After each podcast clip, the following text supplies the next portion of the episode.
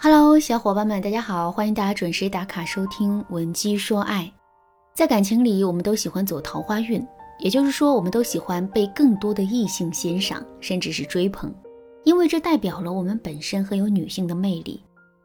可是，并不是所有的桃花都是好的，也就是说，如果我们遇到了一些别有用心的男人的话，我们就很容易会招一些烂桃花。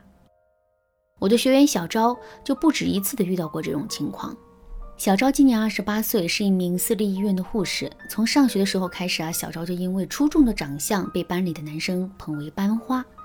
大学毕业参加工作之后呢，他身边的追求者更是络绎不绝。小昭觉得自己的年龄也不小了，于是啊就尝试跟其中的一些优质男生交往。这种郎才女貌的组合，按理来说应该很容易收获幸福才对。可没想到的是，小昭的每一段感情最终都是以失败而告终的。基本的情况都是这样的：每一个男生在最开始接近她的时候啊，都是彬彬有礼的，谈吐优雅，举止得体，充满了阳光正能量。可是越到后面，男生就会变得越不堪。比如说，有的男生会习惯性的欺骗小昭，明明是在外面鬼混，却骗小昭是在公司加班；明明是自己花钱大手大脚的没存下钱，却说自己投资失败了，急需一笔钱来救市。有的男生还会脚踩两只船，一边跟小昭谈着恋爱，一边去勾搭小昭的闺蜜，最终被小昭发现，提出了分手。面对着一次又一次失败的感情经历，小昭的心里也有些气馁，所以她来找我做咨询的时候，整个人都是无精打采的，就跟霜打的茄子一样。小昭对我说：“老师啊，您说我为什么总是招一些烂桃花呢？我上辈子到底做了什么错事，老天要这么惩罚我呀？”听了小昭的话之后，我就对他说：“其实总是招烂桃花，这也并不完全是一件坏事，因为这首先能证明你本身是充满魅力的，否则你也不会受到这么多男生的追捧。只是在这个过程中呢，你可能在无意识之下犯了一些错误，这些错误啊，最终导致了你吸引了更多的渣男，而屏蔽了更多的好男人。那么，到底是什么样的错误，最终造成了这样的结局呢？”通过小昭的案例以及其他相似案例的分析，我最终总结出了两个比较关键性的错误。如果你想在这个基础上了解更多，也可以添加微信文姬零零九，文姬的全拼零零九，来获取导师的针对性指导。第一个错误，开场错误。在心理学上有一个首因效应，这一点大家都知道。首因效应告诉我们，人们对某个人、某件事物产生的第一印象。虽然未必都是准确的，可是它却是最鲜明、最牢固的，所以它能在很大程度上决定我们对这个人、对这个事物的整体印象。所以在跟男人交往的过程中，如果我们一上来就犯了开场错误的话，那么之后这段感情就很容易会朝着不好的方向发展。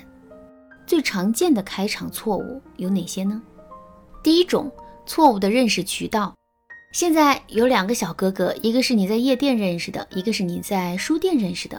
那这两个哥哥的性格都很好，也都很善良。可是，你对他们的感觉会一样吗？肯定不会，对吧？书店里认识的小哥哥，你会觉得他很有涵养，满脑子都是知识。虽然他那次在书店只是在等朋友，平时根本就不看书。夜店里认识的那个小哥哥，你会觉得他是个花花公子，经常会宿醉，对待感情也不太真心。虽然实际上这个小哥哥就是一个很老实的人，那次来夜店纯粹是朋友邀请，被逼无奈。说到这儿，大家肯定都知道了，我们跟男生认识的渠道很重要，因为男生会根据渠道的不同，为我们贴上不同的形象标签。所以在平时的时候，我们一定要少逛夜店，或者是通过陌陌、探探等一些社交软件来拓展自己的异性资源。正确的做法是，我们要根据自身的需求和目的，挑选出一些合适的场合，然后再在这些场合针对性的拓展异性资源。比如，我们想找一个学识渊博、有内涵的男生，那么我们不妨多去图书馆、书城逛一逛，没事的时候多喝喝咖啡，多看看话剧。总之，这样的男生大概率会在什么样的地方出现，我们就要去什么样的地方蹲守，而不是盲目的去拓展异性资源。比如，我们明明喜欢有内涵的男生，可是却天天逛夜店、刷探探寻求偶遇，这不是缘木求鱼吗？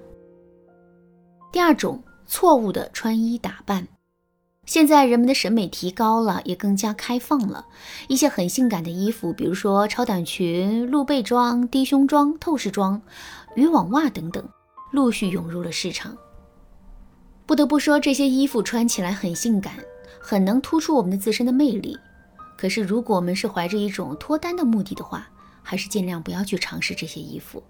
为什么会这样呢？这是因为我们的审美可以快速的提高，但观念的更迭却是一个极其缓慢的过程。事实上，虽然我们穿着低胸装，但我们的心里是很保守的。相比较于我们而言，男人就更加保守了。所以，当我们以一种特别大胆的装束出现在男人面前的时候，男人就很容易会认为我们是一个不正经的姑娘。有了这样的认知之后，好男人自然会对我们退避三舍，而坏男人则是会对我们趋之若鹜。这也就意味着我们恋爱的风险大大的提高了。第二个错误，底线错误。现在我们一起来想象这样一个场景：有一个小房子，房子里堆满了金银珠宝。可是房子外面的门关得死死的，上了两把大锁，门外还有四五个人把守着，每个人的手里都有刀，还有一只警犬。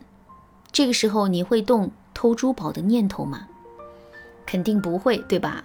现在我们把门上的两把大锁都拿掉，然后把所有的看门人和警犬都赶跑，大门就这么每天敞开着，而你天天在门口路过。这个时候，你是不是更容易会产生偷拿珠宝的念头呢？肯定是会的。其实啊，门上的两把大锁和这四五个看门人，就是我们自身的框架；那一堆珠宝，就是我们自身的原则和底线。为什么男人会欺骗我们，会出轨呢？其实这就是因为我们自身的框架太低了。这种低框架挑起了男人对我们的原则和底线的挑战欲，甚至它还会让男人变得轻视我们的价值。在这种情况下，即使男人原本没什么坏心思，可之后随着自身欲望的不断增加，他也很容易会做出一些突破我们底线的事情。所以，我们一定要能够坚守住自身的原则。至于如何保持住自身的高框架，从而恪守住自身的原则，这就是一件很复杂的事情了。由于时间的原因，这里就不展开了。如果你想对此有更多的学习和了解，可以添加微信文姬零零九，文姬的全拼零零九，来获取导师的针对性指导。好啦，今天的内容就到这里啦。文姬说爱，迷茫情场，你得力的军师。